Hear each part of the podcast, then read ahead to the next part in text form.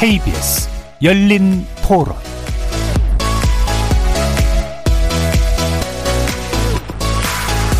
안녕하십니까. KBS 열린 토론 정준희입니다. 워낙 언론의 부정확한 정보라든지 왜곡된 정보에 대해서 손을 본데 개인이라든지 피해를 받아도 적절한 보상책이 없었는데, 이번에 그걸 함으로 해서 언론에서도 좀 경각심을 가지고 보도하는 데 있어서 좀 더 주의 깊고 세밀하게 다듬을 필요가 있지 않느냐. 언론 통제가 되는 거죠. 왜? 일단 있는 그대로 사실 그대로를 보도를 해야 되는데, 정부 측에서 만약에 사실 아닌 거를 보도를 했을 때에 이런 부분들은 또 이걸 누가 또 감시하고 누가 저거 하냐 이거예요. 그런 문제가 있게 되죠. 언론을 통제를 하게 되면은 이게 독재로 가는 길이 되는 거거든요. 그리고 굉장히 안 좋게 이용을 하는 거죠, 완전히. 잘못된 정보가 계속 나오다 보면 나도 모르게 그 정보에 휩쓸려가지고 믿게 되거든요. 그러다 보면은 진짜에 대한 그 진실이 없기 때문에, 그래서 그런 법을 정한다는 거는 저는 찬성을 해요. 급진적인 법안이고 이거에 대한 어떤 부작용이 파생될지도 모르는 상황에서 무조건 법을 강행해야 되는가라는 질문이 남겠죠. 그리고 입법을 할 때 법에 어떤 상충되는 부분이 있는지만 체크할 부분뿐이지, 그게 우리 생활에 어떤 영향을 가져다 줄 것인지에 대한 논의는 하지 않는 걸로 알고 있어요. 그래서 조금 더 합의를 거쳐서 입법 절차를 거쳤으면 좋겠다라는 생각을 하고 있습니다. 거리에서 만나본 시민들의 목소리 어떻게 들으셨습니까? 오늘은 언론중재법 개정안에 대한 전면적인 검토를 한번 해볼 텐데요. 언론의 그릇된 보도로 인해 발생한 피해에 관련해서 배상액을 최대 5배까지 부과할 수 있도록 한 언론중재법 개정안이 지난달 27일 국회 상임위 소위를 통과했기 때문입니다. 야당과 관련 언론단체의 반발이 있지만 여당은 8월 안에 입법을 완료하겠다는 입장이고, 국민 여론은 일단 찬성 쪽이 우세한 것으로 나타나고 있습니다. 반대하는 측은 기존 명예훼손죄에 더해 징벌적 손배까지 도입하는 건 이중처벌이고, 언론사 매출액을 손배 기준으로 삼는 등 위헌적 조항이 다수 포함되어 있다고 비판합니다. 반면 여당은 허위, 조작 정보에 의한 폐해가 심각하지만 실질적인 피해 구제가 이루어지지 않고 있는 만큼 이를 보완하기 위한 법적 장치가 필요하다고 주장하고 있습니다. 이번 언론중재법 개정안이 언론자의 원칙을 손상시키지 않으면서 그릇된 보도에 상응하는 책임을 묻고 피해 구제를 현실화할 수 있는 방안이 될 수 있을까요? 여야 의원 두 분과 함께 토론해 보겠습니다. KBS 열린 토론은 여러분이 주인공입니다. 문자로 참여하실 분은 샵 9730으로 의견 남겨주십시오. 단문은 50원, 장문은 100원의 정보 용료가 붙습니다. KBS 모바일 콩, 트위터 계정 KBS 오픈, 그리고 유튜브를 통해서도 무료로 참여하실 수 있습니다. 또 이제 콩에서도 보이는 라디오 들으실 수 있습니다. 시민 논객 여러분의 뜨거운 참여 기다리겠습니다. KBS 열린 토론 지금부터 출발합니다. 살아있습니다. 토론이 살아있습니다. 살아있는 토론, KBS 열린 토론. 토론은 라디오가 진짜입니다. 진짜 토론. KBS 열린 토론.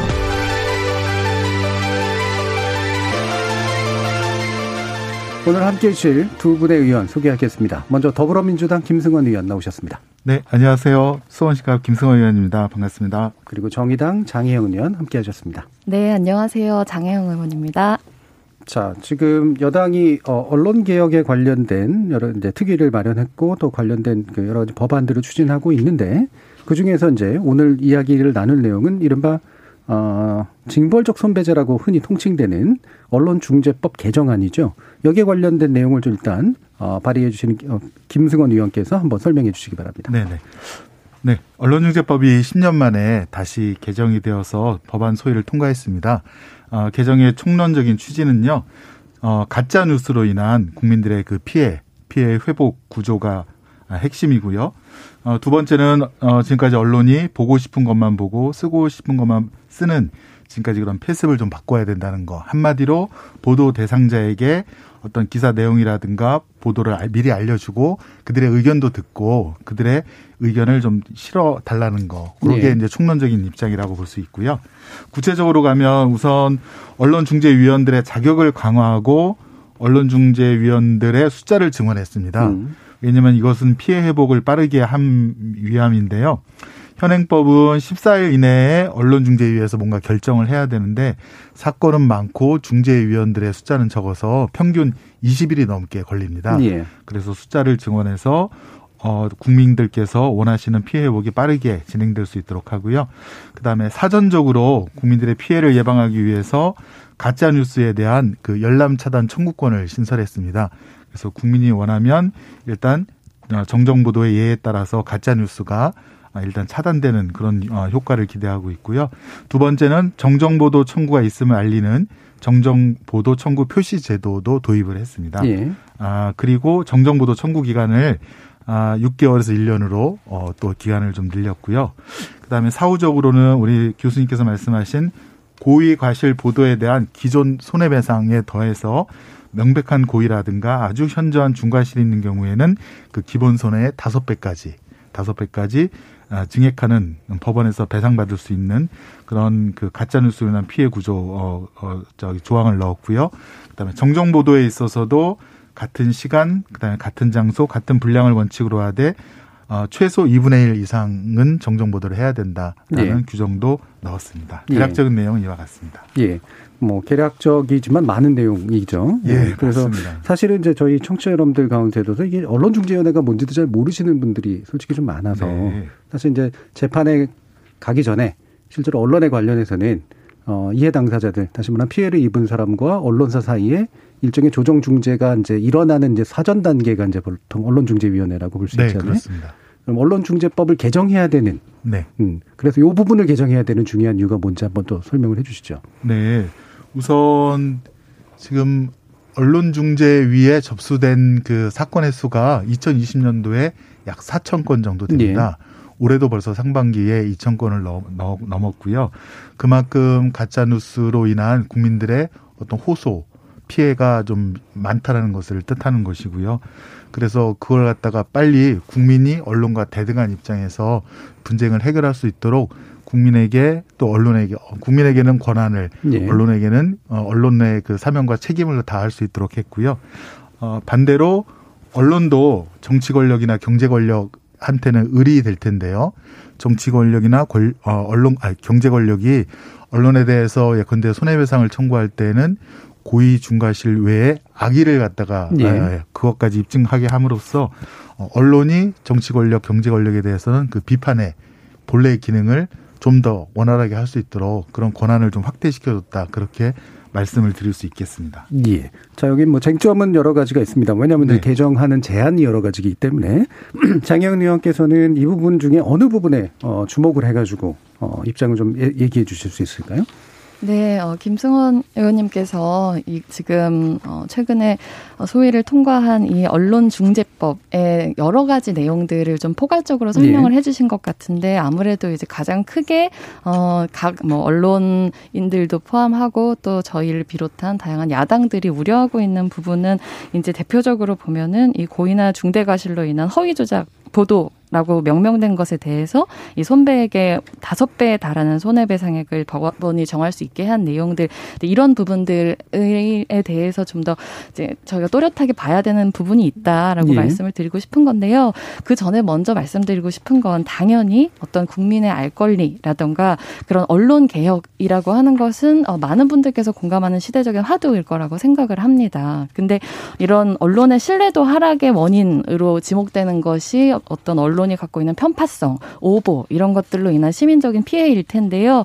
이런 문제를 해결하기 위해서 단순히 언론사에 대해서 더 큰 어떤 이제 징벌적 손해배상이라는 표현을 쓰기는 하지만 배액배상제라고 하는 표현이 저는 좀 더 적당하다고 생각하는데요. 예. 피해 구제에 집중을 해서 이야기를 한다는 점에 있어서는요. 근데 그 부분에 있어서의 요건이 어떤 그 좋은 취지와는 무관하게 어떤 가짜 뉴스를 잡으려다가 진짜 필요한 뉴스까지도 잡게 되는 그런 부작용이 발생할 수 있다라고 보는 관점으로 오늘 토론에 참여하고 있습니다. 예. 기본적으로 언론 개혁이 필요한 부분들이 있고 그다음에 피해 구제에 있어서 뭔가 좀 충실한 영역들이 좀 필요한 건 사실인데 현재 제한된 이제 배상은 그 가짜 뉴스를 판별하는 요건이랄까 고의 중과실을 판별하는 요건상에 있어서 부작용이 날 가능성이 상당히 좀 있다라고 일단 판단을 하고 계시는 것 같습니다. 자, 그러면 이제 구체적인 이제 쟁점 사항들 좀 볼 텐데, 그러면 아무래도 제일 쟁점을 이제 이런 배액배상에 관련된 이른바 징벌적 손배에 관련된 그런 내용을 장혜영 의원께서 좀 지적을 해 주셨고, 또 많은 분들도 그쪽에 좀 관심을 많이 두고 있기 때문에 일단 그 부분에 좀 집중을 해가지고 몇 가지 좀 논의를 좀 해보도록 하죠. 일단은 방금 장혜영 의원도 말씀해 주셨지만 그 요건, 결국은 이제 악의적인 허위 조작 보도다라고 말하면서 이제 고의 중과실의 이제 기준에 관련된 이야기들을 쭉 해주시고 계시단 말이에요. 근데 이 고의 중과실의 기준에 어떤 부분이 요건상으로 이게 좀 부작용이 날 가능성이 높다라고 보시는지 장혜영 의원께서 좀 그럼 지적을 좀 해주시죠. 네, 제안되어 있는 이 개정안에 30조의 3이 신설이 되어 있고 그 조항이 고의 중과실의 추정이라고 하는 조항인데요. 총 그 하위 내용이 6가지로 이루어져 있습니다. 근데 당장 그 첫 번째만 하더라도 이 취재 과정에서 법률을 위반하여 보도한 경우라고 하는 내용이 들어 있습니다. 근데 이런 조항이 들어갈 경우에는 언론 보도의 본질하고는 전혀 관련 없는 위법 또한 이런 고의나 중대과실로 간주될 수 있는 그런 우려가 있는 거고요. 뭐 예를 들자면 지난 2012년 대선을 앞두고 이 한 언론사가 박근혜 후보한테 유리하도록 이 정수장학회가 갖고 있는 MBC 지분을 활용하려고 한다는 의혹을 이제 보도를 통해서 제기를 했었습니다. 그리고 이 보도가 갖고 있는 공익적인 성격에 대해서 많은 분들께서는 의문을 표하진 않으실 거라 라고 생각합니다. 근데 이 과정에서 기자가 이 통신비밀보호법 위반으로 유죄 판결을 받았거든요. 근데 이런 경우에 민주당 법안, 방금 전에 말씀드렸던 취재 과정에서 법률을 위반해서 보도한 경우 이 조항을 적용하면 이 언론사는 꼼짝없이 징벌적 손해배상의 대상이 됩니다. 근데 해당 보도는 분명히 대선 시기에 국민의 알 권리를 위해서 중요한 공익적인 가치가 있었는데 과연 이렇게 적용이 되는 것이 이 국민의 피해 구제를 실효하겠다라고 하는 입법 취지 에 맞는 법 적용이겠는가 이렇게 예상한 이렇게 취지는 좋았지만 그 딱 취지에 들어맞는 어떤 가짜 뉴스를 구제하는 것 이외에 진짜로 필요한 뉴스들까지도 어떤 부당하게 이런 징벌적 손해배상의 대상이 될 수 있다라고 하는 점을 지적하고 싶습니다. 예, 고의 중과실의 요건 중에 이제 첫 번째 요건에 대해서 일단 말씀을 주셨는데 이제 취재 과정에서 법률을 위반한 경우 쭉 뒤에 보면 이제 결국 고의 중과실에 해당한다. 이 부분에 대해서 문제 제기를 해주신 거잖아요. 방금 네. 말씀하신 건 이제 한겨레 보도에 관련된 이야기이셨는데, 네, 네, 이 부분 이제 뭐 아까 답변 듣기 전에 제가 한번 추가로 좀 질문하고 싶은 건 이게 이제 고의 중과실에 의한 허위 조작이잖아요. 그렇죠. 그러면 이제 정수장학회에 관련된 보도가 허위 조작이 아니면 취재 과정에 법적 문제가 있었다고 하더라도 고의 중과실로 보는 것을 적용하지 않는 거 아닐까요? 그 부분에 있어서는 법안을 만드신 분께서 좀 더 정확하게 대답해 주실 수 있을 거라고 생각합니다. 네, 예. 말씀드리겠습니다. 교수님께서 아주 정확한 핵심을 짚어주셨는데요. 정치 권력이나 경제 권력이 언론사에 대해서 그 보도로 손해배상 청구를 하려면 첫 번째 전제 조건이 허위 조작 보도해야 된다. 즉 가짜 뉴스해야 된다. 대전제가 일단. 네, 그 대전제가 일단 성립이 돼야 되고 두 번째는 그 가짜 뉴스를 보도하는 데 있어서 언론사에게 고의 중과실이 있어야 된다. 그다음에 세 번째는 정치 경제 권력은 그 고의 중과실 외에 언론사에게 악의까지 입증을 해야 된다. 아주 그 뭐랄까 계속적 반복적이고 그 피해 보도 대상자를 괴롭힐 그런 악의까지 입증을 해야. 그다음에 손해배상이 인정되어서 언론사에게 손해배상 받을 텐데요. 아까 그 한겨레 그 기자 사건도 민사적으로 아마 그때 정수장학회인가요? 그쪽에서 정정보도 청구랑 1억 원의 손해배상 청구를 했는데 민사적으로는 다 졌습니다. 일단 허위 조작 보도가 아니라서. 아니어서 민사적으로는 다 졌고 다만 그 전화하면서 끊기지 않는 그 사이에 타인의 대화를 듣는 것은 그거는 사실은 도청 내지는 감청에 가까운 거라 그거는 형사적으로는 처벌받았습니다. 근데 이제 법원도 아마 선고유예를 했다고 그래요. 그렇게 불법성이 크지 않다 그래서 그러니까 형사적으로도 조금 이제 경한 처벌을 받았고 다만 민사적 그다음에 이쪽 정정보도 청구는 다 그 보도한 한겨레 신문에서 이긴 것으로 그렇게 정리가 되는데요. 이 법은 그때 언론중재법보다 더 요건을 강화시켰습니다. 아까 말씀드린 대로 허위 조작 보도가 돼야 되고 그다음에 언론사에게 고의 중과실이 있어야 될 뿐만 아니라 정치권이나 경제 권력이 손배를 받으려면 그 언론사의 악의까지 고의 중과실을 넘어선 악의까지 입증을 해야 되거든요. 그러니까 오히려 언론사에게 그 보도할 권리, 취재할 권리를 더 넓혀줬다고 이렇게 보시면 될 것 같습니다. 예, 그럼 이제 조건은 허위 조작 정보여야 된다. 네네. 허위성이 있어야 되고 뭔가 허위로 만드는 어떤 조작적 과정이 있어야 된다. 네네. 그런데 그게 그냥 허위 조작이라고만 해서 징벌적 손배가 되는 게 아니라 네. 고의나 중과실에 의해서 허위를 했을 경우에 해당한다. 엔드죠, 그러니까. 네, 엔드입니다. 예, 그다음에 이제 대기업이나 권력이나 이런 데 같은 경우에는 악의성까지 더해서 또 엔드가 들어가는 거죠. 그렇습니다. 이런 이제 구조를 가지고 있다. 예, 이런 그렇습니다. 말씀이신데요. 네네. 어떻게 생각하시나요, 장혜영? 네, 말씀하신 내용들만 들으면 사실은 다 좋은 얘기인데요. 예. 우리가 어떤 의혹을 보도하는 과정에 있어서 그것이 실제로 허위인지 아닌지라고 하는 것을 알게 될 수 있는 데에는 분명히 시차가 존재합니다. 예. 그렇기 때문에 이렇게 보다 강력한 손해배상 조항이 들어간 상태의 언론중재법이 통과가 된다고 한다면 실제로 이것이 그 허위에 해당될지 아닐지에 대한 판단의 리스크를 그대로 아는 상태로 언론인들은 활동을 해야 되는 상황에 처하게 된다고 생각하기 때문에 예. 어떤 결과를 두고 그때 보도는 허위가 아니었기 때문에 괜찮았다라는 식의 안전장치가 실제로 안전하게 언론인들이 느낄 수 있는 장치가 될 거라고 생각하지는 않습니다. 그리고 악의를 입증해야 된다라고 말씀을 하셨는데 그 악의를 입증해야 하고 또 예를 들면은 이제 말씀하셨던 뭐 공직자라든가 내지는 뭐 대기업이나 대기업 주주, 임원 이런 사람들에 대해서는 이 적용 범위를 좀 제한적으로 두셨다고 얘기를 했는데 이것이 과연 제한인 것인지 아니면 오히려 어떤 이런 징벌적 손해배상의 대상이 될 수 있는 구체적인 요건을 규정하는 것인지에 대해서는 좀 이견이 있습니다. 그러니까 앞서서 의원님 말씀하셨지만 실제로 이 법을 도입하는 취지가 가짜뉴스로 인한 국민적인 피해를 회복하는 방안을 좀 더 강구하기 위해서라고 하셨지만 사실상 이 법 안에서 가장 구체적으로 규정되어 있는 것은 이런 공직자들이나 아니면 그런 대기업의 주주들이 어떤 요건이 이 법에서 적용하는 허위 조작 보도인지에 대한 정의 조항처럼 들어가 있거든요. 그 예를 들면 허위 조작 보도로 인해서 손해가 발생한 것을 인식한 경우, 내지는 허위 조작 보도가 지속적이고 반복적인 경우, 내지는 허위 조작 보도로 회복하기 어려운 손해를 입은 경우 이런 방식의 규정이 과연 악의를 가지고 허위 조작 보도를 한 경우에 정의가 될 수 있는지에 대해서 많은 사람들이 이것의 자의적인 남용에 대해서 우려하고 있다는 점을 전 좀 짚고 예. 싶습니다. 네, 방금 말씀하신 공직자 부분은 좀 뒤에서 이제 약간 얘기를 하는 게 좀 좋을 것 같고요. 근데 이게 이제 방금 얘기하신 요건들은 이제 악의를 입증하는 게 아니라 이제 고의 중과실에서 이제 중과실에 해당하는 측면들의 상당 부분이 또 이제 들어가 있어서요. 근데 그 예를 들면은 이제 계속적이거나 반복적인 허위 조작 보도를 통해 피해를 가중시키는 경우 뭐 이런 게 이제 방금 제안해 주신 부분이잖아요. 이게 여기 이제 고의나 중과실에 해당한다 이건데 그 앞부분에도 사실은 예. 같은 내용이 들어 있습니다. 예. 근데 이게 이제 그 경우라는 게 이제 이거는 이제 5어잖아요. 그래서 이제 이 중에 어느 하나에 해당하면 고의 내지 중과실로 이제 바라본다라고 지금 얘기를 하는데 네네. 어떻게 보세요? 이제 계속적이거나 반복적인 허위 조작들 보도로 특히 피해를 가중시킨다든가 이런 것들은 이제 고의성 내지 이제 중과실성에 해당한다. 네네. 이렇게 보시면 될 것 같습니다. 지금 국민과 언론과의 관계에서는 어떻게 보면 국민이 을이고요. 언론을 상대로 언론 중재 청구라든가 소송을 건다는 게 쉽지는 않죠. 예. 예. 그럴 때 우리 법은 이번에 개정법은 국민에게 그 언론의 고의 중과실을 갖다가 입증할 수 있는 어떤 지표랄까요? 그것들을 6개를 마련해 준 것입니다. 그래서 취재 과정에 법률 위반 사안이 있다든가 이런 거를 국민이 먼저 입증을 하면 언론사의 고의 중과실이 추정이 되고요. 언론사는 그거에 대해서 반증을 해서 법률을 위반한 사실은 있지만 예컨대 뭐 피치 못할 사유가 있었다. 그거를 뭐 책임조각 사유 혹은 위법성 조각 사유라고 하는데요. 그런 거를 입증하면 언론사는 또 책임에서 벗어날 수 있는 것이고요.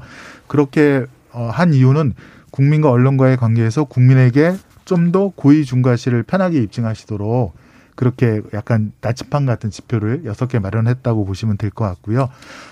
좀 더 더 나간 예로는 의료 소송이 있지 않습니까?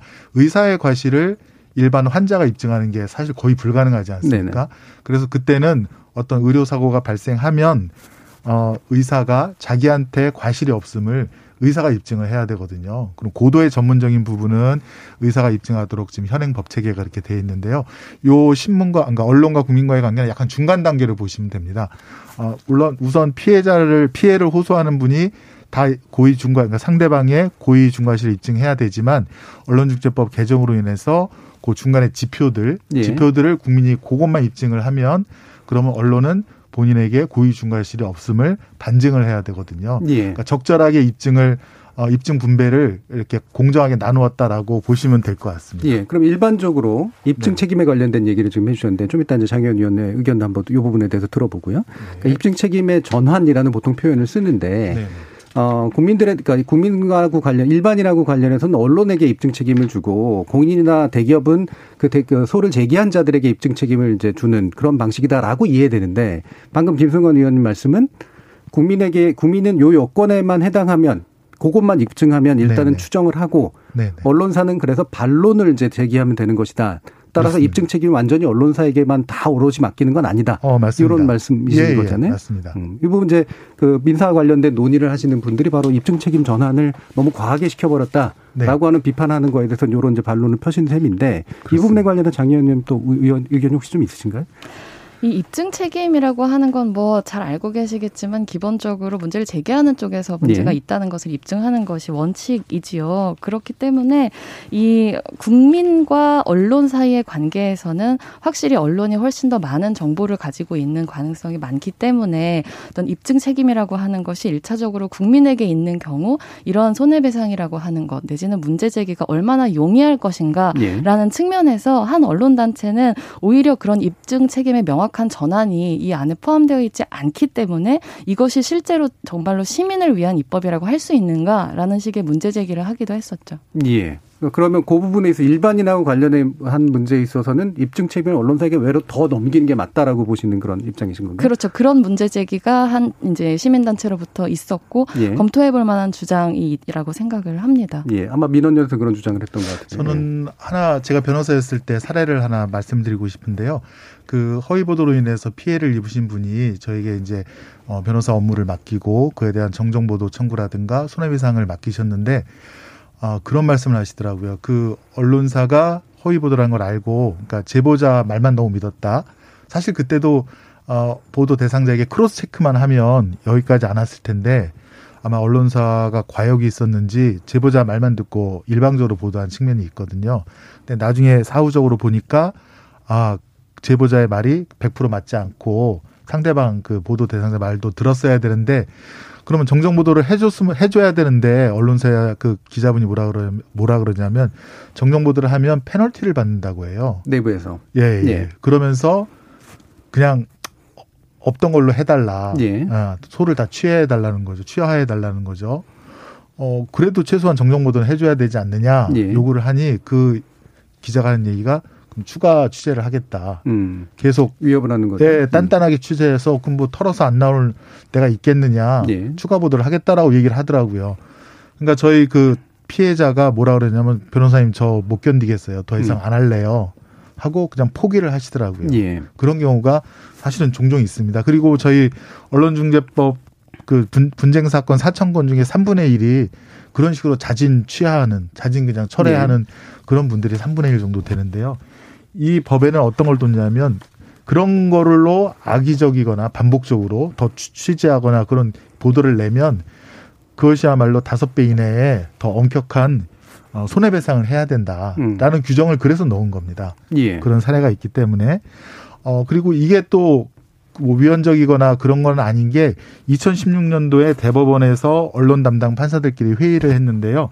거기에 뭐라고 그랬냐면은 그 악의적인 보도에 대해서는 기존 손해배상액의 2배 이상 할 수 있고 더 그보다 더 할 수도 있다라고 하면서 여기서 악의적인 보도라 하면 반복적 계속적인 피해를 주는 보도 또는 보도 대상자의 아주 인격을 해하려는 게 명백한 그런 목표가 있는 보도 그다음에 언론사의 그 이익만 추구하는 어떤 낚시성 아니면 자극적인 제목과 기사로 언론사의 이익만을 추구하는 보도를 예시로 든 경우가 있거든요.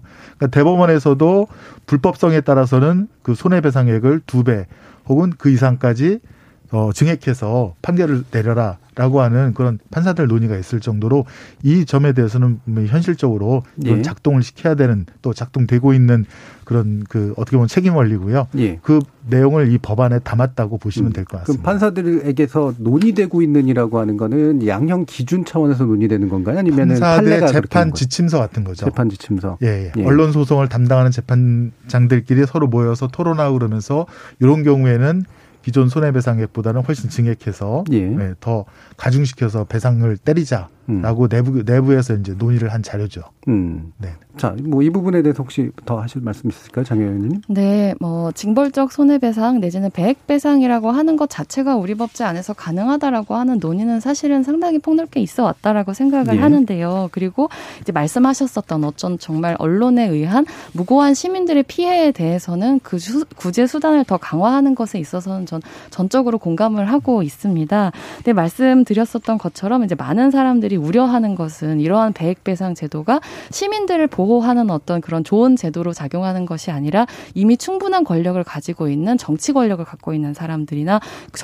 경제 권력을 갖고 있는 사람들에 의해서 악용될 소지가 지금 이렇게 소위를 넘어온 개정 안에는 여전히 너무 많이 남아있다라고 하는 걱정을 말씀드리는 거거든요.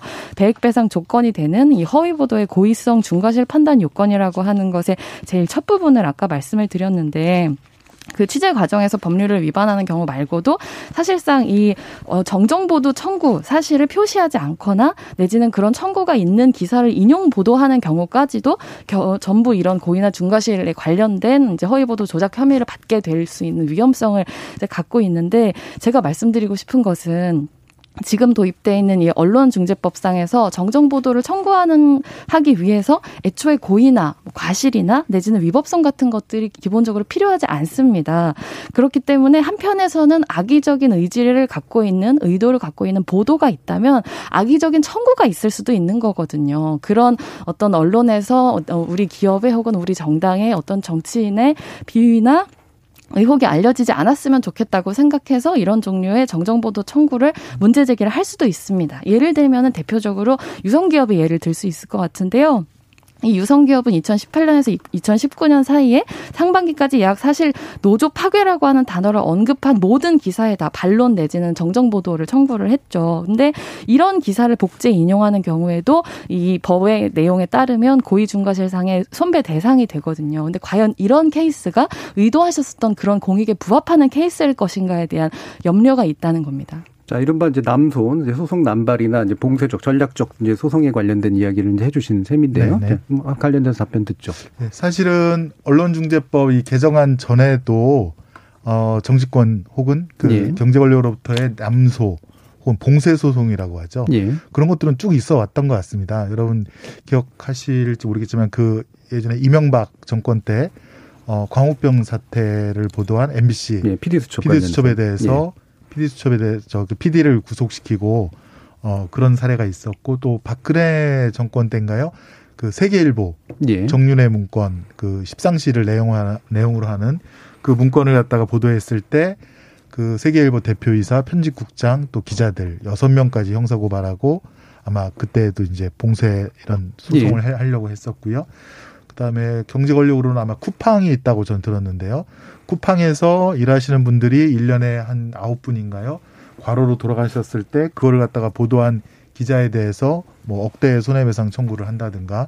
근데 그런 소송들이 그러니까 언론중재법 개정 이전에 또 예. 이미 자행되어 있었죠. 왔던 예. 정치권 권력에 의한 경제 권력에 의한 어떻게 보면 이제 언론의 차단 예, 이런 걸 갖다 해왔었는데. 사실은 뭐 이건 개정안 때문에 더 증가한다라고 보기는 어렵고요. 제가 볼 때는 이 개정안에서는 그렇게 언론의 입막음을 하려는 정치권, 경제권의 소송 자체를 막을 수는 없습니다. 왜냐하면 재판 청구권이라는 게 있기 때문에 아예 못하게 막을 수는 없지만 저희가 그래서 그 악의 조항을 둔 거는 그래, 정치권, 경제권 너희들 소송 제기할 수는 있어. 그렇지만 너희들은 국민들은 가짜 뉴스라는 것과 고의중과실 두 가지만 입증하면 되는데 너희들은 가짜 뉴스와 고의중과실 외에 언론이 아주 악의적으로 너희들을 괴롭히려고 했다는 그것까지 입증을 해야 돼라고 거기까지 이제 더 가중을 한 거죠. 예. 예. 그래서 일단은 그 소송이 나중에 결과가 나왔을 때 거기에서 이제 뭐 소송 비용 부담이라든가 아니면 언론사에서 과감하게 반소 청구를 할 수 있는 거죠. 우리가 악의가 없음에도 불구하고 또 이런 소송으로 인해서 남용이다. 예. 소송 남용으로 인한 뭐 손해배상 반소 청구를 할 수 있는 거고. 그래서 정치권과 경제 권력에 대해서는 언론이 또 그래도 대등한 위치에서 싸울 수 있도록 저희가 예. 언론의 그런 그 손해배상 요건을 아주 좀 축소시켜놔서 언론이 취재, 보도할 수 있도록 그렇게 설계를 이렇게 구성하고 개정안을 통과시킨 겁니다. 예, 그러니까 현재 이제 언론중재법 개정안에 의해서가 아니어도 이미 남소나 전략적 봉쇄성은 과거부터 있었고, 네. 그래서 오히려 이번에 언론중재법 개정안은 악의를 입증하도록 함으로써 네, 네. 혹시라도 이제 소송을 제기할 수 있는 가능성을 오히려 더 낮췄다. 네, 네, 그렇습니다. 이런 네, 말씀이신데요. 네, 네, 네, 어떻게 보세요? 이미 남소가 진행되고 있고 말씀하신 것처럼 근데 이런 징벌적 손해배상의 요건이 더 강화되면 당연히 그 남소의 요건이 더 심해지겠죠. 남소의 양상이라고 하는 것이. 게다가 악의를 판단하는 요건을 두었다라고 하셨지만 그 악의를 판단하는 요건의 그 조건 네 가지가 사실상 굉장히 자의적으로 해석될 수 있는 가능성이 농후하기 때문에 어떤 그런 권력자들이 언론에 대한 봉쇄소송을 감행하고자 할 때 이것이 어떻게 구체적으로 그런 감행을 막을 수 있는 바리케이트가 될 수 있는지에 대해서 구체적인 근거가 되기는 좀 부족하다라는 생각이 듭니다. 오히려 이런 공직자, 대기업, 주주, 임원 이런 사람들에게 법이 적용되는 케이스를 더 구체적으로 그 법적인 근거를 제한 조항이지만 사실상 법적 요건을 상세화해 준 게 아니냐라고 하는 비판이 있는 것이고요. 게다가 한편으로는 이렇게 제한 조항처럼 구체적으로 해둔 내용들이 그러면 공직자들에게만 해당이 되는 건지 그럼 시민들에게는 해당이 안 되는 건지 이런 내용도 사실상 법안 안에서는 굉장히 불명확하게 되어 있는 상태에서 이것이 그런 어떤 언론에 대한 권력의 봉쇄소송을 막을 수 있는 조항이다라고 말씀하시는 것은 좀 설득력이 떨어진다고 생각합니다. 예. 지금 이제 뭐 취재 과정에서 법률을 위반한 경우 등등등등 해가지고 이제 경우를 이제 고의중과실에 해당한다라고 이제 고의중과실 추정, 그러니까 일반인들이 이제 소를 제기할 수 있도록 만든 요 가이드라인이라고 이제 일단 얘기를 해주신 건데 이 부분이 오히려 이제 남소를 이제 자극한다라는 이제 말씀이시거든요. 그러면 요걸 좀 명확하게 해주시죠. 이게 고의중과실에 해당한다라고 추정하는 요건이고 말 그대로 악의를 입증해야 된다라고 하는 것을 더 강화된 요건이라고 이제 말씀을 주셨는데 네네. 이걸 이제 악의성의 지금 이제 판단 요건이라고 지금 보신 거잖아요. 네네. 어떻게 얘기해 주실 수 있을까요? 네네. 이 부분은 이것도 엔드로 보셔야 됩니다. 예. 악의를 가지고 요 정치 권력에 대해서 1, 2, 3, 4 호를 했을 경우에 징벌적 손해배상이 적용된다라고 보는 건데요. 예. 그러니까 악의 플러스 1, 2, 3, 4. 그렇죠. 네네. 그러니까 이 고의중과실과 악의는 다른 개념 차원이라는 말씀이시죠. 예. 1, 2, 3, 4도 입증을 해야 되고 악의까지. 예. 예. 그래서 예. 법조문에 악의를 가지고 허위 조작 보도를 한 경우. 그러니까 예. 아까 말씀드린 대로 일단은 가짜 뉴스 허위 조작 보도해야 되고요.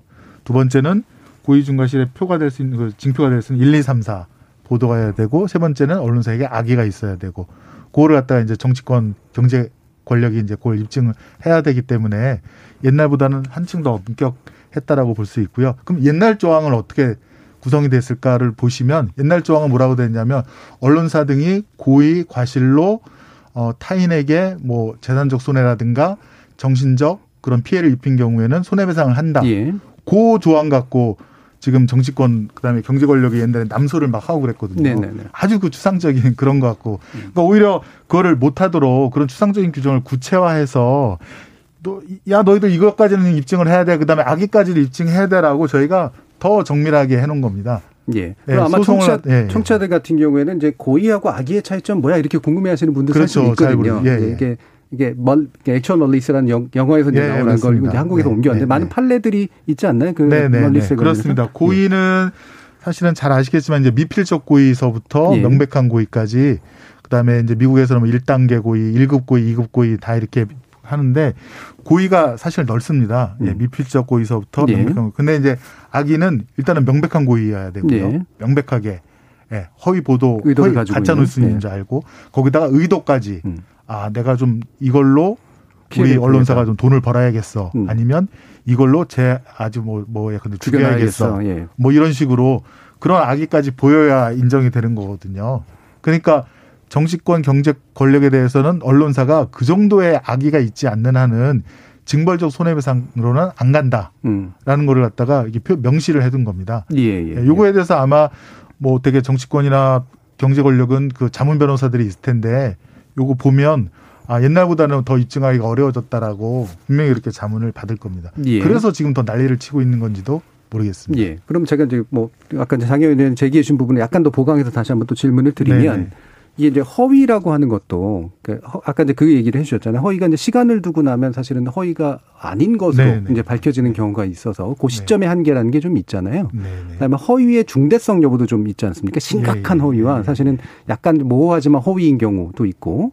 근데 그렇게 되면 허위 자체의 심각성 여부를 따지는 거랑 네네. 그다음에 고의성을 따지는 게 이제 결합됐을 때 이제 큰 이게 효과가 나타나는 건데. 이게 물론 재판부의 판단이겠습니다만 심각한 수준의 허위에다가 바로 여기에 고의성의 요건, 중과실의 요건이 결합돼가지고 났을 때에만 되는 건지 아니면 그냥 적당한 종류의 허위인데 거기에 어느 정도 고의나 중과실성이 결합되면 또 이제 피해 보상이 상당히 손배적으로 이루어져야 되는 건지 어떻습니까? 일단은 저희가 이제 개정안에는 없으니까 아마 이게 간과된 조항이 하나 있는데요. 예. 언론중재법 5조의 2를 보시면 언론사가 면책되는 경우가 있습니다. 예. 그때 그게 뭐냐면 언론 등의 보도가 공공의 이익에 관한 것으로서 진실한 것이거나 혹은 진실하다고 믿는데 정당한 사유가 있는 경우. 예. 네. 언론사는 여기에 집중을 하시면 될 것 같습니다. 예. 공익성에 의한 조각사유. 네. 예. 그러니까 가짜 보도를 한 언론사는 뭐 구제받을 필요가 없다는 거는 뭐 당연한 거고요. 그런데 예. 취재원이라든가 말 믿고 보도를 했는데 나중에 이제 허위로 밝혀진 경우에는 언론사는 그때는 이 진실하다고 나는 믿었어. 그럴 만한 사유가 있었어라고 하시면 다 면책이 되거든요. 면책을 5조. 입증하면 된다. 네네. 5조 이항은 살아있는 것이고요. 예. 네네. 그래서, 언론사는 5조 이하도 있고요. 그 다음에 또 하나는 저희가 이제 그 법안을 하나 발의했는데요. 예. 사실 적시에 의한 명예훼손죄. 네네네. 명예훼손죄가 사실은 예, 언론에서 상당히 괴로워하고 예. 또 이중 처벌 아니냐 그 논거로 사용되는 네. 그것에 대해서 작년에 이제 최강욱 의원이 이제 사실 적시 명예훼손죄 그 폐지 법안. 예. 예, 그게 형법 개정안인데요. 그거를 냈고 저희 민주당도 그와 비슷한 내용의 법안을 냈습니다. 예. 그래서 올바른 사실 보도를 하는 경우에는 형사적으로도 아무런 문제 없이 처벌 안 받고 조사 안 받을 수 있도록 그렇게 하는 보완적인 장치도 이번에 같이 마련해서 발의를 해놨습니다. 예. 그러니까 그게 또 언론 전체들에서 흔히 이제 이중처벌이다라고 이제 주장하면서 반대 목소리를 내는 게 그 근거인데 네네. 그것도 이제 동시에 이제 발의했다. 네네. 폐지하는 법안을 발의를 했습니다. 예. 근데 네. 이것만 통과시키고 그거 통과 안 시키면 어떻게 이런 식의 그렇죠. 생각을 할 수 있잖아요. 왜냐하면 예. 말씀하신 것처럼 예. 이것이 위헌적이다, 이중처벌이다라고 얘기하는 게 그런 사실적시에 의한 명예훼손이 살아있기 때문인 것인데 그 이중처벌이라고 하는 내용을 인식을 하셨고 정확히 대응을 하시려면 이 언론중재 법을 처리하는 과정에서 동시에 처리가 되어야 하는 것이 사실상 맞는 것이죠. 사실 뭐 그런 면이 없지는 않은데, 예. 네네. 예. 뭐 믿을 수밖에 없는 건지 어떻게 얘기해 주실 수 있을까요? 예, 사실은 뭐 저희도 그러고 싶은데 지금 이제 언론사의 허위 보도, 가짜 뉴스도 문제지만 그 유튜브 상에서 예. 1인 미디어가 아주 자극적인 그런 걸로 그 수익을 목표로 하는 네. 그 가짜 뉴스들, 가짜 그 미디어들이 많지 않습니까? 그런 거는 사실 정보통신망법을 개정해야 되거든요. 그렇죠. 예.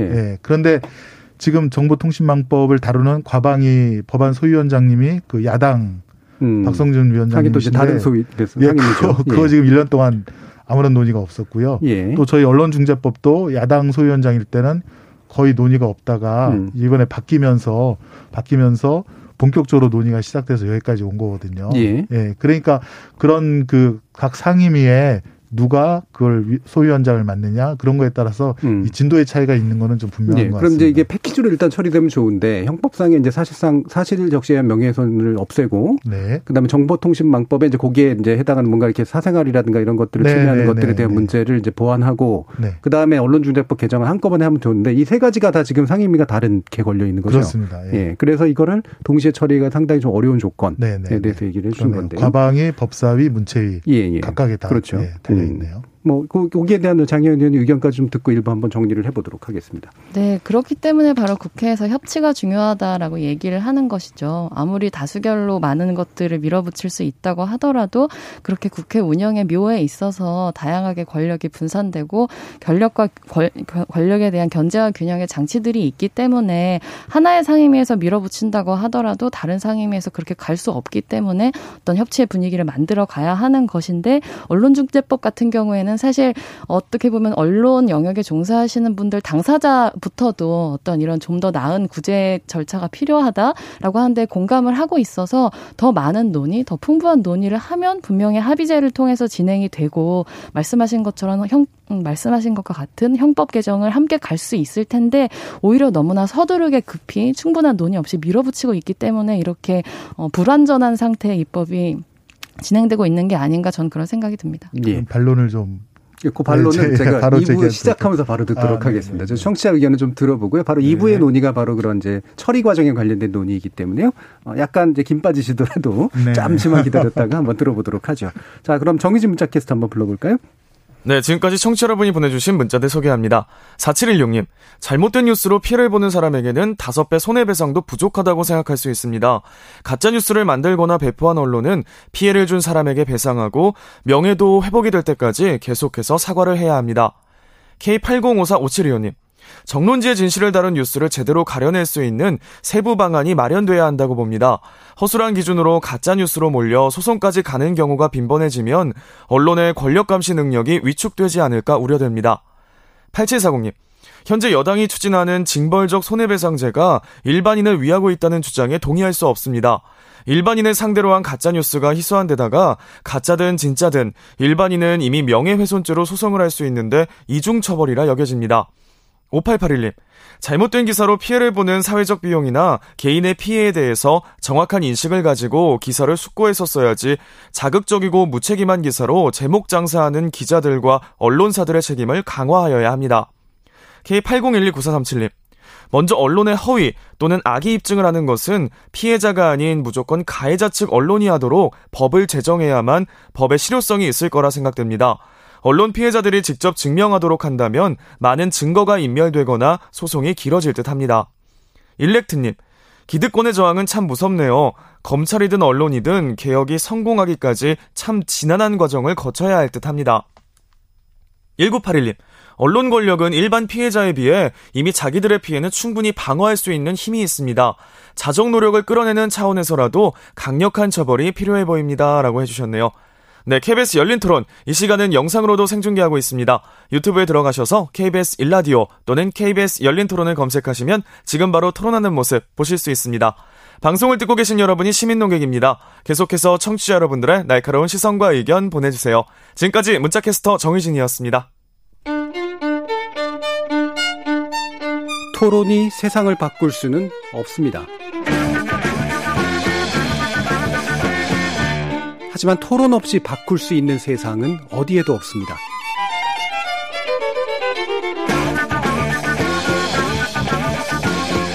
세상의 선한 변화를 갈망하는 당신.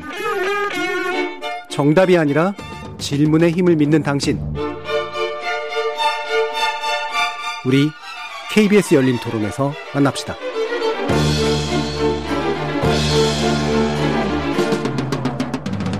KBS 열린 토론, 오늘은 국회 소위를 통과한 언론중재법 개정안에 관련된 검토를 해보고 있는데요. 정의당 장혜영 의원 그리고 더불어민주당 김승원 의원 이렇게 두 분이 함께하고 계십니다.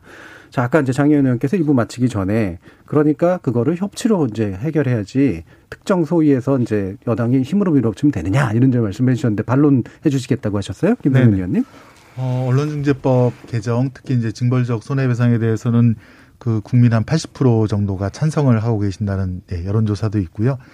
저희는 이것이 이제 현실에서도 필요하다고 느꼈기 때문에 계속 저희 모여서 이제 논의하고 토론하고 스터디하고 또 언론 관계자, 단체, 시민단체들과도 간담회를 했습니다. 예. 예. 그래서 한 10여 회 이상 이렇게 토론을 했는데 이제 저희가 법안을 본격적으로 이제 개정하려고 소위에서 논의하고 토론하는 과정에 이제 그때서야 이제 제가 좀 황당한 게 뭐냐면, 야당 의원님들이 나는 이해가 안 된다. 나를 설득시켜라라고 하는 거예요. 예. 근데 우리는 모두 다 국민의 어떻게 보면 심부름꾼이지 않습니까? 국민이 아픈데, 그 다음에 그 울고 싶은 곳을 저희가 찾아내서 그걸 갖다가 빨리 바뀔 수 있는 국회의원은 법안을 바꾸고 또 정책에 대한 예. 관리 감독을 하는 것인데, 너무나도 그냥, 뭐랄까요. 그 문제의식 없이 내가 설득이 안 되니 또 뭐 이렇게 좀 통과가 안 된다. 예. 이런 식의 그 협상의 태도는 뭐 국민의 공복으로서 가져야 될 자세는 아닌 것 같고요. 예. 그래서 저희가 뭐 그 단독으로 급하게 밀어붙였다고 하는 말씀은 사실과 맞지 않습니다. 저희도 내부적으로 토론도 10여 차례 하고 10여 회에 또 간담회 토론회를 계속해서 이런 법안을 만들게 되었고요. 요 문자 중에 되게 일반인은 뭐 가짜뉴스 피해가 없다라고 이제 예, 거의 없다. 예, 라고 말씀하시는데 저는 그 김영애 선생님, 고 김영애 선생님 한번 꼭 그 얘기를 하거든요. 예. 탤런트이시자 영화배우인 예. 고 김영애 선생님께서 황토팩을 출시하면서 아마 한 1,000억 배 매출도 올리고 그러셨는데 거기에 이제 중금속이 이제 나왔다 그래서 예. 그 회사 망하고 선생님께서 아마 그 시름시름 앓다가 암으로 돌아가시지 그랬죠. 않았습니까? 예. 거기에 대해서 이제 그 손해배상 인정된 액수가 1억 정도에 불과합니다. 예, 예. 정말 지금 생각해봐도 너무 터무니없이 작은 금액이죠. 그런 점에서는 우리 법원이 좀 더 국민의 어떤 생명권이라든가 인격권 이런 거에 대해서 좀 더 중하게 생각해서 충분한 배상이 되도록 그 내부 지침처럼 좀 세게 충분하게 피해 배상을 할 필요가 있고요. 그런 사정이 있기 때문에 국민들의 이런 개정의 목소리가 더 높았고 그래서 10년 만에 이런 예. 개정안이 나오게 됐고 개정안이 나오기 위해서 작년서부터 계속된 논의와 토론 과정이 있었다는 것을 말씀드립니다. 알겠습니다. 자, 그 부분에서 이제 아마 다시 한번 또 마무리 가면서 어떻게 하면 이제 국회 내에서 좀 더 원만한 이제 논의가 가능할 것인가 또는 처리가 가능할 것인가 부분 의견을 주시면 좋을 것 같고요. 몇 가지 좀 더 짚어보고 이제 가야 될 것 같은데 일단은 이제 손해액 산정하는 과정에서 이제 하한선을 두기로 한 게 이제 나름대로 고육지책이긴 했는데 왜냐하면 이제 워낙 적게 이제 재판 결과로 나오는 경우가 많으니까 기준을 정하자. 근데 그 얘기를 하는 과정에서 이제 매출액 기준을 이제 잡아보자라고 하면서 1,000분의 1 내지 10,000분의 1 이야기가 이제 좀 나와 있는 상태죠. 이 부분에 대해서 이제 두 가지 의견이 좀 충돌합니다. 이제 이거는 오히려 매출액 규모가 적은 데는 거의 뭐 의미 없는 피해 그 손배액을 산정한다라고 하기도 하고 또 이런 식의 기준은 너무 좀 합리적이지 못해가지고 위헌적인 소지도 있다 그러면서 또 반발하는 그런 쪽도 있고요. 약간 이제 섞여 있는 그런 반응들인데 이에 대한 두 분의 판단은 좀 들어보죠. 일단 장혜원 의원님 말씀 한번 들어볼까요? 네, 뭐 이 손해배상 산정액을 매출액 기준으로 잡는 것이 근거가 좀 빈약하다고 보시는 쪽이나 예. 저는 오히려 약간 실효성 측면에서 이 법이 도입되는 취지를 좀 위반하고 있는 것은 아닌가, 약간 달성하지 못하는 방식으로 오히려 좀 법안 조항이 만들어져 있다는 생각이 드는데요. 예. 그러니까 이런 이제 배액배상제를 도입하는 의미는 이제 단순한 어떤 손해배상을 넘어서 이제 피해 재발을 막고자 하는 의미가 있기 때문에 징벌성이 거기 있는 거죠. 네, 그렇죠. 그래서 위헌 소지가 있다는 주장에 대해서도 저는 공감을 하지만 다른 예. 한편으로 이 가해자 재산 수익에 비례해서 적용해야 된다 이런 주장에 대해서도 전 검토해볼 만하다고는 생각해요. 그런데 예. 현행 신문업계 대부분의 업체들이 말씀하신 것처럼 다 영세하다는 거죠. 그래서 이 법을 맨 처음에 도입하게 된 이제 구체적인 취지 중에 하나가 이제 2009년부터 최근 10년간 이 언론 관련된 민사 판결 손해배상 판결 인용액이 절반 가까이가 500만 원 이하 그리고 23%가 500에서 1,000만 원 사이 예. 그래서 변호사 비용을 고려하면 손해배상 실익이 거의 없다. 그래서 이 실효성을 좀 높여보자라면서 이 법을 도입하는 거란 말이에요. 근데 이런 이제 손해배상 상한액 그리고 하한액이라고 하는 것을 매출액 기준으로 두면 현행 신문업체의 93.7%는 이 손해배상 상한액이 500만 원 수준에 불과합니다. 예. 그래서 법률의 도입 취지하고는 달리 개정해봐야 이런 피해 재발을 막을 정도의 배상액을 부과받을 언론사가 거의 없다는 거죠. 예, 오히려 징벌성이 이제 작동하지 못한다라는 쪽에 이제 의견을 좀 주신 건데요. 예, 김승원 의원님. 예. 모처럼 장혜영 의원님과 의견이 같은 것 같습니다. 예, 예. 기쁜 마음으로 반론하겠습니다. 같은데 왜 반론하세요? 그래서 그 개정안 전에는 그럼 어떻게 했을까? 예. 그럼 판사한테 다 맡겼거든요. 그렇죠. 변론의 전 취지랑 증거조사 결과에 따라서 상당액을 해라. 한마디로 이제 마음대로 하라는 겁니다. 예. 그러니까 이제 500만 원 이하가 나오는 거죠. 그래서 저희가 이거 거기다 맡길 수는 없고 보도에 이르게 된 경위, 그다음에 보도로 인한 피해 정도, 그다음에 언론사의 전년도 매출 규모의 한 10,000분의 1에서 1,000분의 1 정도의 금액을 고려해서 정당한 손해, 예. 예, 완전한 피해 회복을 하라는 취지로 바뀌었습니다. 저희가 바꿔놨고요. 그래서 요 세 가지는 대등하게 고려 요소고요. 사실은 1,000분의 1보다 판사가 심하다 싶으면 아까 말씀드린 대로 더 해도 됩니다. 네네. 더 해도 되고 그다음에 좀 적다 싶, 아니, 그러니까 많다 싶으면 더 아래로 해도 되고 판사의 재량이 아직도 있긴 있습니다. 예. 왜냐하면 뭐 법원에서 소송으로 통해서 하는 거니까요. 예. 예. 그래서 그런 세 가지 요소를 종합적으로 고려해서 배상액을 결정하되 정당한 배상, 예. 즉 완전한 피해 회복이 될 수 있도록 그렇게 만들었고요. 사실은 이제 1,000분의 1, 1,000분의 1 고민을 할 때 장혜영 의원님 말씀이 맞는데 한 우리 언론의 한 90%가 10억 이하 매출이라서 금액이 적어질 수 있는데 반면에 MBC, KBS는 1조 원이 넘거나 1조 원에 가깝다고 예. 해요. 그러면 저희가 이제 1,000분의 1에서 100분의 1도 고민을 해봤는데 100분의 1이면 KBS 어마어마하더라고요. 예. 그래서 그거는 우리가 좀 정할 수 없고 일단은 1,000분의 1에서 1,000분의 1로 하고 그다음에 그걸 고려해서 판사가 일단은 정당한 손해배상을 정하라는 취지로 판사에게 아직도 많은 재량을 준 것은 사실입니다. 예. 그렇지만 어떤 면에서는 이게 가이드라인이 되어서 그래서 이제 저희가 요 기준액에다가 5배까지 할 수 있도록 예. 예. 그래서 1,000분의 1이지만 5배로 하면 좀 더 충분한 정당한 배상이 되지 않을까 싶었고 대략 그 조선일보가 한 15억 정도 나오고요. 최대가. 예. 예. 그다음에 5배를 고려했을 때. 5배를 고려하면. 예. 네네. 그 다음에 KBS가 한 100억 정도. 예. 네, 최대한. 그래서, 그건 좀 많다라고 해서. 예. 이런, 어떻게만 뭐, 그런 시뮬레이션을 좀 돌려보고. 예. 그래서 그 고심 끝에 이런 그 조항이, 조문이 들어갔다라고 보시면 될 것 같습니다. 그러니까 그러면 이제 1,000분의 1에서 10,000분의 1이라는 것 정도는 이제 가이드라인이고. 그렇습니다. 예, 실제로 이제 충분한 배상을 해야 된다라는 게 있기 때문에. 네네. 그거를 넘거나 뭐 이하거나의 재량의 여지는 남아있는 거다. 남아있습니다. 예, 실제로 조문을 보면 그렇게 법률 남아있습니다. 조항상으로 이제 그런 구속이 그렇게까지 심하지 않게 구성을 해놨다는. 고려하여라고 예, 기재를 했습니다. 네. 알겠습니다. 그러면 한 가지 이제 그 여기에 덧붙여가지고 다시 또 질문을 드리고 싶은 건 이런 이제 얘기들을 하잖아요. 언론 사업하고 상관없는 매출까지 고려하는 거는 좀 이건 너무 무리하기 때문에 합리성이 없어서 그래서 위헌적이다. 이렇게 얘기하시는 분들도 있단 말이에요. 네네. 어떻게 얘기하실 수 있을까요? 지금 언론사 중에 상장사가 아마 거의 없을 겁니다. 예. 상장사는 이제 공시를 진실되게 해야 되고 허위인 경우는 이제 처벌을 받는 그런 어떻게 보면 이제 그 안전핀이 있는데요. 언론사들은 대개 상장사가 아니고 사실은 내부 신문 보도로 인한 매출과 그렇지 않은 기타를 사실은 좀 자의적으로 예, 회계 분리가 명확하지 않단 말이죠. 예, 예, 변경할 수 있어서 예. 그거를 정확하게 그걸 산출하기가 일단은 쉽지 않고요.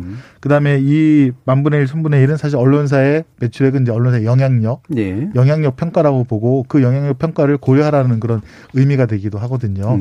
예, 그래서 좀 이렇게 할 수밖에 없었고 또 공정거래법이라든가 또 신용회복법에 보면은 이런 매출액 기준이라든가 또 연평균 매출액 그러니까 3개년도를 평균해서 한 매출액에 한 6%를 곱해서 과징금을 때리는 규정도 있거든요. 예. 그런 것과도 좀 유사한 취지라고 구조라고 보시면 될 것 같습니다. 알겠습니다. 좀 시간이 많이 남진 않아서 이거 가지고 더 논의하면 좋긴 한데 다시 이제 그럼 또 장혜영 의원님의 말씀을 들으면서 아마 또 논의를 펼쳐가야 될 것 같은데 지금 뭐 야당 또 야당에 따라서 의견들이 조금씩은 달라서요. 이제 정의당 입장에서는 기본 취지는 이해하는 입장이시고 다만 이게 이제 국회 안에서 좀 독소 조항으로 볼 만한 요소들을 제거해 가면서 같이 좀 잘 처리하자라고 하는 부분과 함께 이런 징벌적 손배제의 우선순위를 좀 낮다고 보시는 것 같아요. 오히려 더 높은 건 이제 공영방송 지배구조 개혁이나 뭐 기타 이제 지역신문 지원법 등과 같은 그런 뭐 부분들을 함께 처리하건 또는 이제 우선 처리하건 간에 이런 게 좀 순위가 좀 높아야 되는 거 아니냐는 견해를 가지고 계신 것 같은데 어떤 의견이신지 한번 좀 말씀해 주시죠. 네, 그렇죠. 사실 시민 여러분께서 지금 저희가 얘기하고 있는 언론중재법 이렇게 법안명을 얘기하시면은 고개를 갸웃하시거나 약간 낯설게 느껴질 수 있을 것 같아요. 근데 언론개혁이다라고 하면은 그것은 언론중재법보다는 훨씬 더 많이 귀에 익으신 단어일 거라고 생각을 합니다. 그러니까 민주당 차원에서 언론개혁이다라고 말하면서 이 언론중재법에 특히나 이런 징벌적 손해배상 내지는 배액배상제에 힘을 팍 줘가지고 지금 이제 진행을 하고 있는데 그것 말고 하고도 사실 지금 우리가 진정한 언론개혁을 위해서 열심히 추진해야 되는 다른 세부 의제들이 많이 있습니다. 당장 민주당에서 미디어특위 출범하시고 나서 이 공영방송 이사 추천 기득권 내려놓겠다, 이렇게 공영방송 사장 추천권을 국민께 드리겠다고 하신 지 벌써 2달이 돼가고 있는데요. 아까 말씀하셨던 과기방통위를 국민의힘이 보이콧하고 있다, 요 이유 하나만으로 말씀은 그렇게 하셨지만 사실상 아무 진전이 없고요. 굉장히 오래된 얘기죠. 신문법이나 지역신문법 개정, 이것도 사실은 같이 문체위에 계류 중입니다. 그래서 이 우리가 언론을 개혁해야 한다라고 할 때 언론에 의한 시민들의 어떤 가짜뉴스들에 의한 피해 같은 것을 구제하는 것도 굉장히 중요하지만 사실은 굉장히 어떤 건강한 공론장, 근본적인 좋은 언론 환경을 조성해야 되는 이런 법안들은 묵혀두고 오로지 이 언론중재법에만 몰두하고 있는 상황이기 때문에 저는 민주당의 어떤 입법 의도라고 하는 것에 대해서 좀 물음표를 갖게 되고요. 일례로 많은 분들 기억하실 텐데 이 더불어민주당 송영길 대표님께서 이제 과거에 그 광주 철거 참사에 대해서 본인께서 워딩을 잘못하시고 나서 여론의 문매를 맞으셨잖아요. 근데 이거를 어떻게 규정하셨냐면 악의적인 언론 참사다, 이렇게 언론 탓으로 전적으로 돌리셨어요. 그러면서 그 귀결을 미디어 환경 혁신의 정치적 소명을 걸겠다, 이렇게 끝내셨거든요. 근데 많은 국민들은 사실은 지금은 반성을 해야 될 타이밍인데 이런 식의 적반하장격 기승전 언론개혁으로 귀결되는 걸 들으면서 도대체 이 민주당의 언론개혁이 누구를 위한, 무엇을 위한, 왜 하필 지금 이렇게 만들어져야 하는 언론개혁이어야 하는지에 대해서 의구심을 갖고 계신 것이 사실이라고 생각합니다. 예. 그러면 요약하자면 지금 언론중재법 개정안을 급히 밀어붙이는 건 오히려 정치적으로 오해되거나 아니면 정치적인 의도가 더 있는 것 같다라고까지 해석할 수 있는 건가요? 어떻게 지금 얘기는? 어떤 정치적인 의도가 있는 것인지가 의구심이 든다. 라고 말씀을 드리고 싶고, 예. 그런 의구심에 더해서 제가 말씀을 드리고 싶은 건 왜 이것을 굳이 계속 징벌 프레임으로, 언론에 대한 징벌 프레임 일변도로만 가져가는 것인가. 언론개혁이라고 하는 굉장히 총체적인 이슈를, 예. 하필이면 이런 대선을 눈앞에 둔 정치적인 관심과 언론의 역할이 아주 중요하게 요구되는 시점에 이런 약 공포 분위기, 압박 분위기를 언론에게 조성하는 것인지에 대해서도 의구심이 있습니다. 예, 뭐 의구심 이상이신 것 같아요. 말씀 들어보면. 예. 네네. 일단 말씀드리겠습니다. 저희가 그 언론에 대해서 좀 이 변화된 환경에, 예. 언론도 좀 그 자정 노력을 기울이면서 변화해야 된다라고 하는 거는 21대 국회 처음서부터 이제 계속 주장을 해왔던 거고요. 혹시 ABC협회 기억하시나요? 네, 그럼요. ABC협회 작년 말부터 저희가 문제 제기하고 정말 그 뜯지도 않는 신문 그 수출되는 현장까지 가서 현장 동영상 다 촬영하고 사실은 이제 뉴스의 보도 자료 중에 어떤 부분들은 저희가 제공한 자료인데요. 김은원 의원이 큰 역할을 하셨죠. 예. 그 부분들이 이제 바로 잡혀서 이제 ABC 협회 부수를 안 믿겠다. 네네. 조선일보 100만 부가 웬 말이냐, 유료 구독자가. 그래서 저희가 이제 형사 고발도 했고요. 그거에 대한 엄정한 수사가 이루어져서 정말 국민 세금이 그런 그 정부 홍보비가 허투루 쓰여지는지를 다시 한번, 예. 그 다음에 이제 언론중재법, 신문법이 그 비슷한 작년에 다 그 발의가 된 거거든요. 예. 그래서 이제 차근차근 그런 개혁 작업을 해왔다라고 말씀을 드리고 싶고요. 지난 10년 전에 비해서는 정말 미디어 환경이 많이 변했습니다. 근데 가짜뉴스가 모바일에 의해서 신속하고 광범위하게 퍼져나가서 어느 한 개인에게는 또 어느 한 회사에게는 어느 한 공동체에게는 정말 사망 선고에 이를 정도의 모멸관과 인격권에 피해를 주는데 이거를 이 언론중재법으로 빨리 막자는 겁니다. 사전에 그런 기사가 널리 퍼져나가지 못하도록 언론중재위가 빨리 기사 열람을 차단시킬 수 있는 그런 제도도 만들고 최소한 이건 정정보도 청구가 있다라고 표시만 해줘도 국민들께서 그러면 이거 반론이 있는 기사구나. 그러면 보류를 하실 상태다라고 딱지가 붙어 있는. 그러면 판단 보류를 하실 거 아닙니까? 그런 면에서 국민의 또 기본권, 인격권이 보호되는 거고요. 그다음에 확실히 악의적 그런 그 나쁜 고의 중과실이 있는 뉴스에 대해서는 국민들께서 충분히 손해 배상을 받으시고 다시는 언론사가 그런 악의적인 뉴스를 못 하도록 그런 어떻게 보면 경종을 울리게 될 수 있는 충분한 손해배상을 해주자는 겁니다. 그래야 언론사가 한 번이라도 취재 대상자에게 확인을 할 거 아닙니까? 취재해보니 이런 내용인데 뭐 어떠세요? 라고 해서 그거 확인하고 몇 줄을 실어주면 어느 판사가 그거를 고의적이고 중과실이 있는 나쁜 보도라고 하겠습니까? 예. 그것만 지켜달라는 겁니다. 알겠습니다. 그것만. 자, 그러면 다시 또 넘어가면서 이제 제가 좀 덧붙여가지고 여기에 대한 얘기도 아마 장혜영 의원께서 해주실 수 있을 텐데, 일단은 확실히 이제 그 국민들의 이제 아까 뭐 80% 정도까지 얘기를 하셨지만 뭐 56% 뭐 여론조사마다 조금씩 다르긴 합니다만 대체로 지지율이 좀 높게 나오긴 합니다. 근데 물론 국민들이 다 지지한다고 해서 반드시 올바른 법안인 건 물론 아닌데, 그만큼 이제 언론에 의한 피해에 대한 시민적 문제의식이 굉장히 큰 건 사실이라는 것 같고, 그 부분에 대한 취지도 이해해 주셨잖아요. 그럼 지금 이제 정의당을 비롯한 국민의힘 등의 야당이 또는 언론단체가 언론에 의한 피해 구제를 위해서 이런 이제 국민들이 느끼고 있는 갭을 어떻게 메꿔줄 것인가에 대한 대안도 좀 나왔으면 좋겠는데, 이 부분이 잘 안 보이는 것도 맞는 것 같거든요. 우선순위라고 하는 건 뭐 당연히 여러 가지가 있을 수 있기 때문에, 그럼 거기에 대해서는 어떤 의견들을 주실 수 있을지 한번 궁금합니다. 네.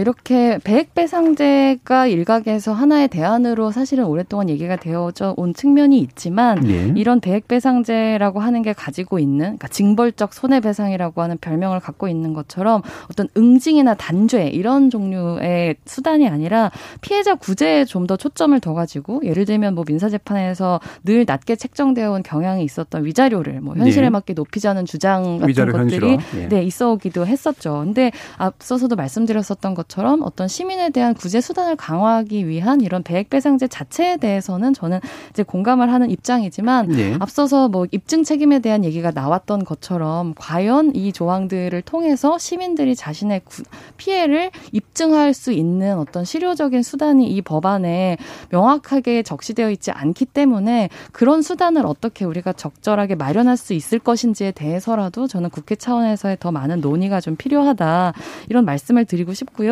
저 같아도 이 가짜뉴스를 보도하는 언론사에 징벌적 손해배상을 하는 제도에 찬성하십니까? 라고 물어보면 네, 그렇습니다 라고 대답을 할 것 같아요. 근데 다만 그 취지에 맞는 적절한 방법인가 수단인가에 대해서는 훨씬 더 많은 이런 법안에 대한 이해의 노력이 필요합니다. 근데 법을 다루는 게 이 직업인 국회의원들도 예. 사실 자기 소관 상임위법이 아니면 그 구체적인 내용이나 그 법이 적용됐을 때 어떤 일이 실제로 일어날 것인지에 대해서는 시간을 들여서 공부하지 않으면 알 수가 없거든요. 근데 단순히 이런 법안의 취지를 가지고 국민들께 의사를 여쭤본 걸 가지고 지금의 이 법안의 내용을 정당화하는 것은 전 좀 맞지 않는다, 이런 말씀을 좀 드리고 싶습니다. 예, 그렇죠. 뭐 그 내용까지 다 하나하나 물은 건 아니니까 그 내용이 정당화되는 건 아닌 건 맞고, 근데 또 이제 장혜영 의원께서도 사실 소관상임위가 아니시기 때문에 제가 여쭙는 게 좀 그렇긴 합니다만, 그래서 대안이 뭐야라고 이제 물었을 때 아까 위자료 현실화 외에 배액배상제의 취지에 대해서는 공감한다는 것 외에 어떤 그럼 이건 아니고 이렇게 하는 게 맞아라고 하는 이야기는 사실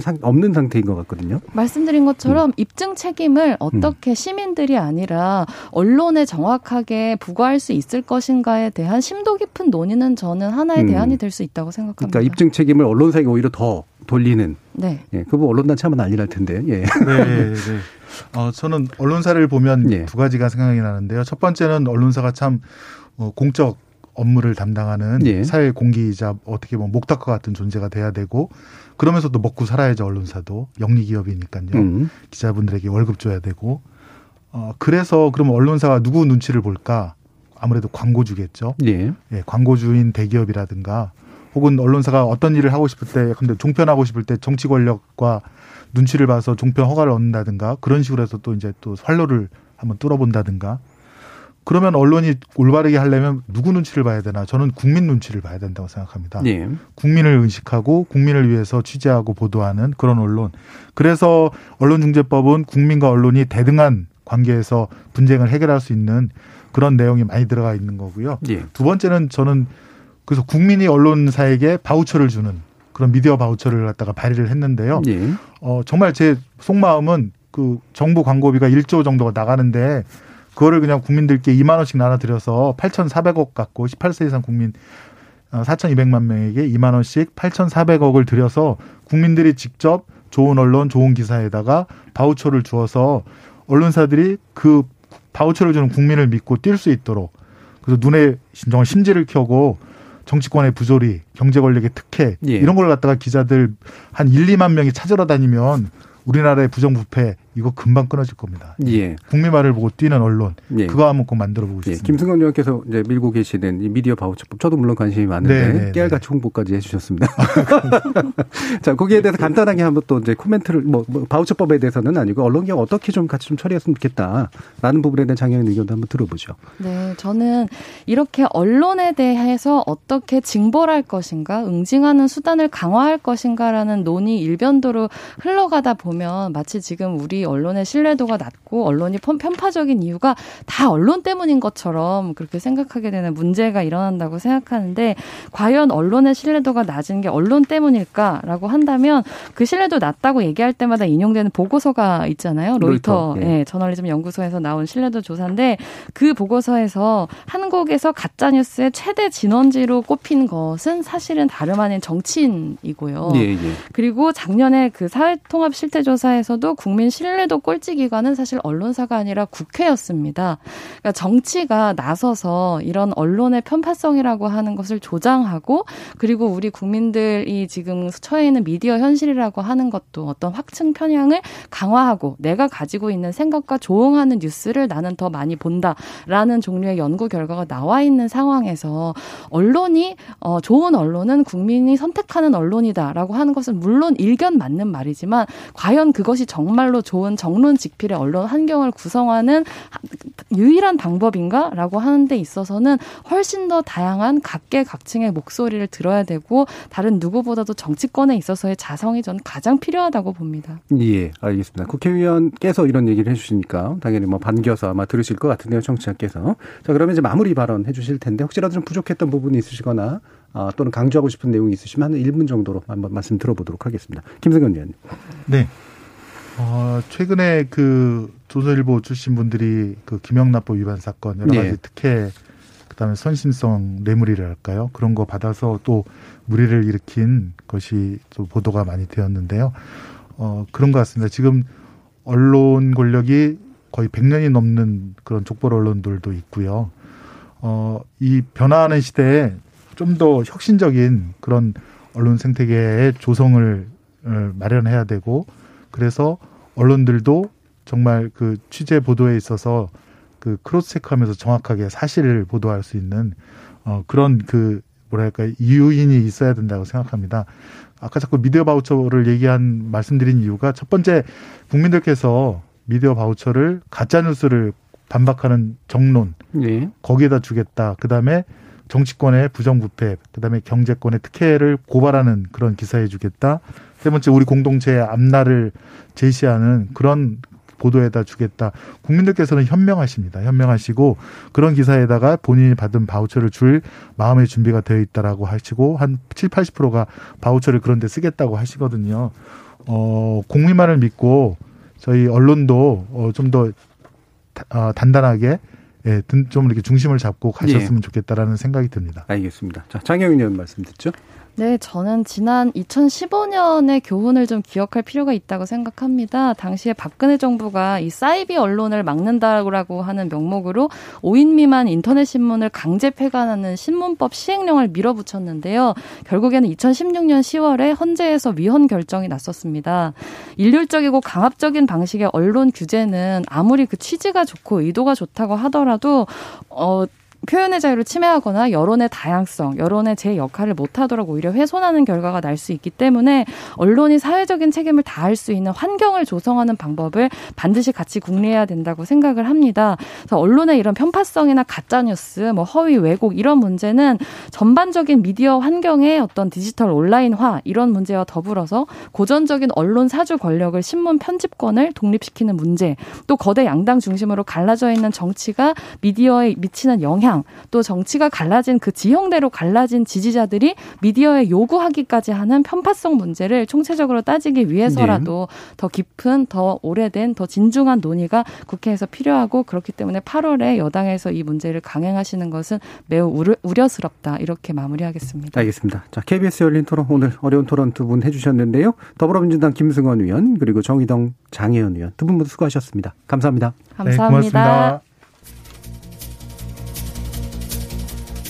오늘 살펴본 내용처럼 이번에 제출된 언론중재법 개정안이 피해 구제 현실화라는 입법 취지를 제대로 달성하기 위해서는 돈과 권력을 가진 이들에 의한 소송 남발 위험성 등 여러 가지 방지 장치가 필요할 거라고 생각을 합니다.